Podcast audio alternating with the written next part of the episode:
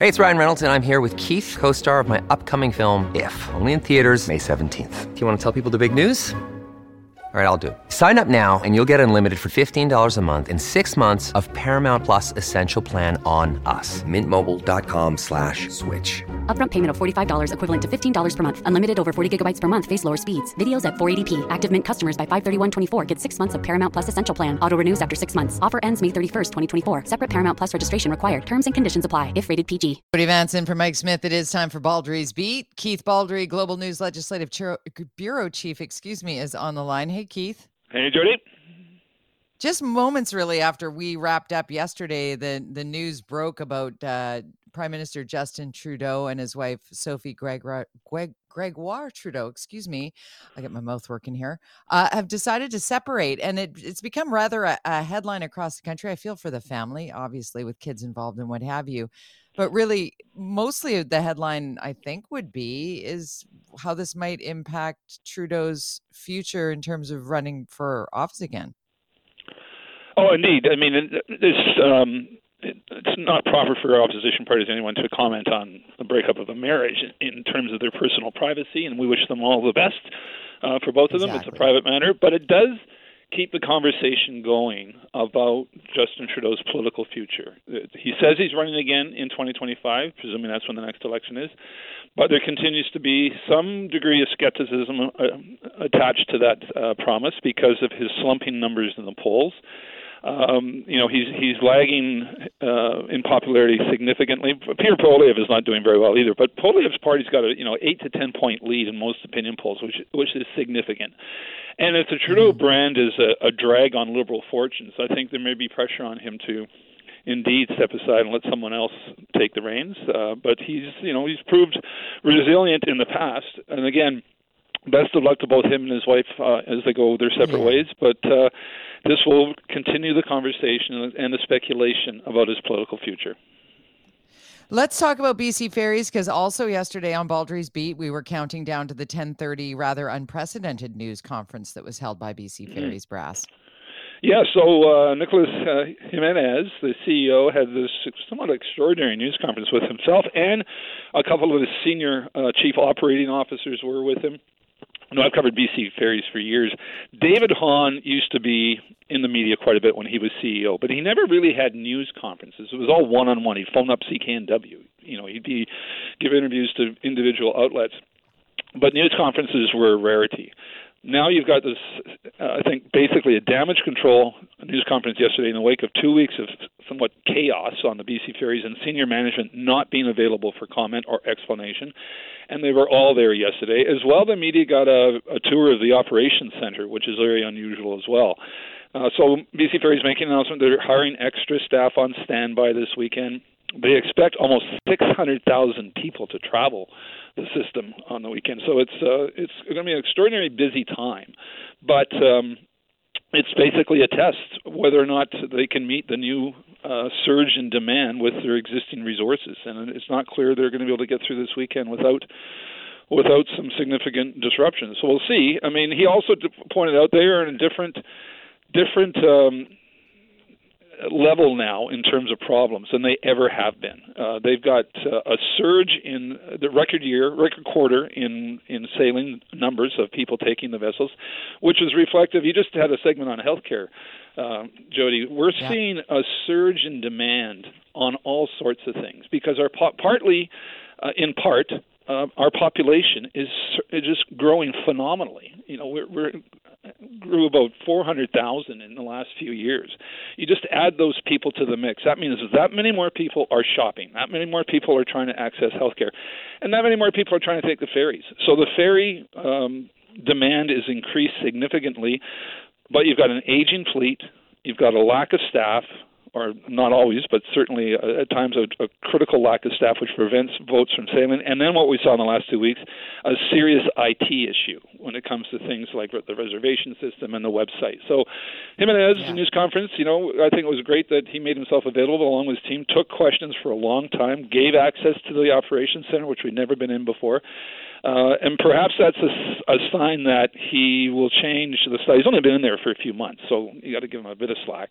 But perhaps be more accessible to the public when these problems arise than they have been in the past.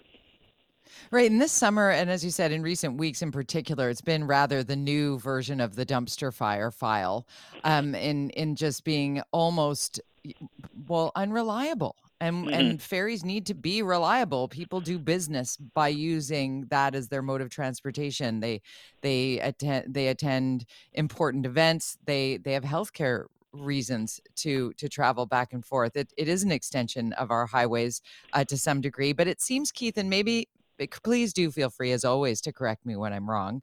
Um, it feels to me that it has almost been expected that just prior to a long weekend, you would learn that one of the boats was out of service. It was just it was it was almost like we're just gonna let you know that this one is is is damaged or we're just got it one's out for repair so be ready for extra delays. We're going into this long weekend with none of that uh, uh, that unprecedented promise that you know what everything's there extra staff will be there you know we're going to test the system here Oh, it's going to be tested big time. Um, 210,000 vehicles are expected to be carried this weekend. It's the busiest weekend of the year.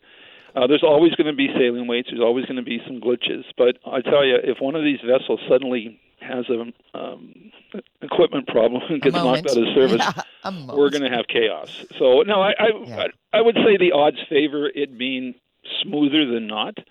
But given what we've seen in the last couple of weeks, uh, who knows? It's uh, it's going to be interesting. It's going to be interesting for sure. We'll open up phones on the subject of ferries in just a second, but I want to talk a little bit about south of the border. We touched on Trump yesterday. Today is a mm. big day uh, as we see again the the president, the former president of the United States, uh, answering for the indictment um, and and showing up in court. Yeah, so he's uh, in New Jersey right now. He's on his way to the D.C. courthouse. Uh, heavy security. He may just drive under into the underground uh, parking garage. We may never even see him. Um, he's going to be fingerprinted. He's not going to have his mugshot taken. Uh, it's going to be a very short hearing in front of a magisterial judge.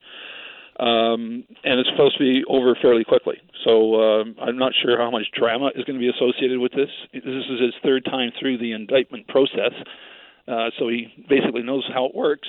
But uh, some people have been speculating he's going to get his mugshot, and the authorities apparently said no, there's no mugshot here. We know who he is, but his fingerprints will be taken. And it's just an extraordinary day. I mean, it, it, this is the third time, but this is, I think, the arguably the most serious charges, basically related to an attempted overthrow of a democratic election outcome and that's more dangerous than and more serious than paying hush money to a porn star. And even though the classified document uh, indictment is a serious charge, I don't think it's as serious as this one. Right. So Jack Smith's investigation into these efforts, alleged efforts of Trump to overturn the 2020 presidential election and the argument and the and as we've seen in the past the the Republican elected officials fall into line with extraordinarily similar talking points uh, when when there is upheaval such as this this Trump Donald Trump facing his third arrest in 4 months. Um, and and hearing uh, I heard Trump's lawyer on CNN basically say he's allowed freedom of speech to to have said that he mm-hmm. believes that he won the election, which you know what? Fair enough, but once you get into a courtroom, that changes in a big big way when there is evidence that you didn't just believe it, you actively tried to create fraudulent um, uh, pieces to overthrow yep. the duly elected incoming president. Well, one of the most damning pieces of evidence that will be brought out will be the tape recording of his phone call to the Georgia election official, right. or the lieutenant governor, asking him to find more than 11,000 votes to give him so he can win the state, uh, basically to overturn the already uh, results of the of the Georgia election. So it's not just free speech; it was active, willful acts designed to perpetrate a fraud on uh, on the electorate. So this is very serious. And you talk about the Republican Party getting in line. More than one commentator and analyst has pointed out this is a very dangerous time for the states. If one political party basically says the justice system cannot be trusted and therefore don't believe the justice system, that puts democracy in peril in a significant yes. way. So the, the United States is very much at a crossroads, which is why I think you see people now like Mike Pence, the former vice president, Chris Christie, the former New Jersey governor, running for president, really starting to take Bill aim Barr. at Trump. And Bill Barr, Yeah, you know, Bill Barr. uh, yeah. all of them now lining up, taking aim at Trump and pleading with their their party to you know shake off Trumpism and get, and embrace democracy. But right now, I mean, right now outside that courthouse are the proverbial band of lunatics. Some of them. Um, one guy's on Twitter. I see somebody's posted a video. He's got ram horns on his head, and he's got various signs talking about how fascism has taken over the United States and, and that Trump "Make America Great Again" must save the planet. So it's um it's we're back to the the wild west of Trumpism, and we'll see where it goes. But I tell you, the states is in a very dangerous place right now.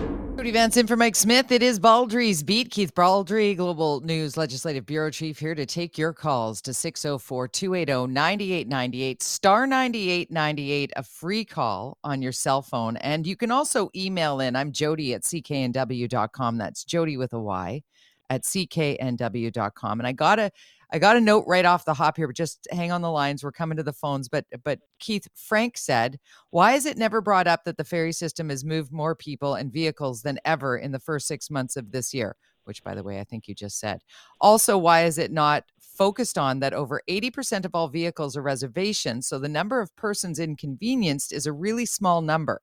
The ferry issue is simply not the issue the media makes it out to be. That's Frank. Well, you know, there is. I mean, it's one of these glass half full, half empty arguments. So, yeah, um, the number of, of canceled sailings in the overall system is less than two percent.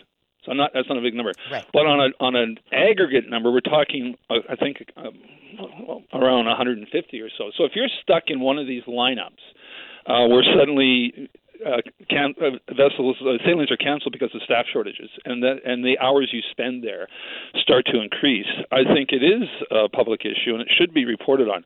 But he's he's correct in that the vast number of sailings, just like at YVR, we only report, you know, plane crash. You know, The report problems. safe Yeah. safe plane landings. Uh, but now Yeah. these canceled sailings are starting to be more noticeable by ferry's own admission. They've not had these Mm-hmm. staff shortages that they've had for the past year or so, and that has a direct. And we talked about this before. It's not their fault necessarily. Transport Canada insists on a relatively high number of safety certified crew members to be on board before the vessel can sail. And once you start uh, number goes down, you're going to have some more canceled sailings. So yeah, 90, 98% of the time everything's fine, but that 2% does affect a lot of people. All right, let's go to the phone lines. Uh, Dennis in North Vancouver, you are up first. Welcome to the show. Yes, good morning, everyone. Uh, comment about the ferries. Um, they are definitely an extension of the highways of British Columbia because our capital is in Victoria. And uh, the Trump, Trump, Trump stuff, boy, you get tired of hearing about Trump, Trump, Trump. But I feel that the whatever judicial system there is in D.C. about this January 6th thing, I think they opened a can of worms for themselves because now if you take him into court, he has the ability to subpoena anybody across the country. There were attorney generals that changed election laws, and I'm originally from Pennsylvania. I've lived in British Columbia since 1971, but I was born there. Um, you have to follow the law. You did not take that through the legislature, so they could bring all that into court from all across America. So I think they made a miscalculation here in doing this about the January 6th deal. Yeah, I don't quite buy that, but I do buy the argument there is a risk. Uh, you know, Trump opponents, there is a risk to them. You know, opening the, if indeed this is opening the can of worms, and I don't think it's so much on that uh, point that uh, he made, but on whether or not this suddenly turns Trump into kind of a martyr for that side of the political spectrum, and and enhances and solidifies his grip on the Republican Party, and um, emboldens the extremists in America to become even more extreme. That's the risk I think the indictments potentially cause. But I think the upside of charging someone who is alleged to have done what he done in such a position of power outweighs the risks that could be associated with the indictments. Yeah, democracy very much on the line here, and seeing if the system that was built, uh, uh, that the United States was built on, is going to test this here. That no one is above the law, and believe us, honestly, uh, talking about Trump can get exhausting from a media perspective as well. I want to quickly squeeze in Chris and Squamish. Qu- Chris, quickly, uh, your your question for Keith.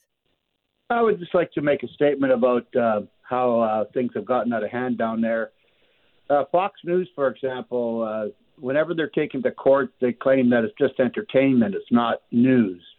That three hour time slot that goes in their prime time has to be the most, uh, I don't know what you want to call it, uh, disgusting piece of news that they've ever decided to do.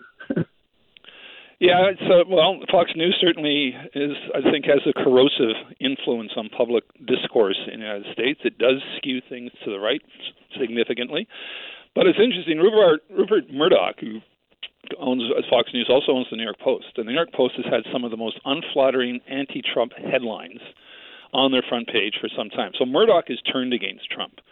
Um, and I think he's still very much a pro-Republican, which is perfectly fine. But I think he's another one joining the long list of our, you know, fairly right-wing Republicans who have turned against Trump, and they're hoping the rest of the party does. But boy, I'll tell you, just keep an eye on the events in the coming months down there. I'm not convinced that uh, the Trump nation is disappearing anytime soon.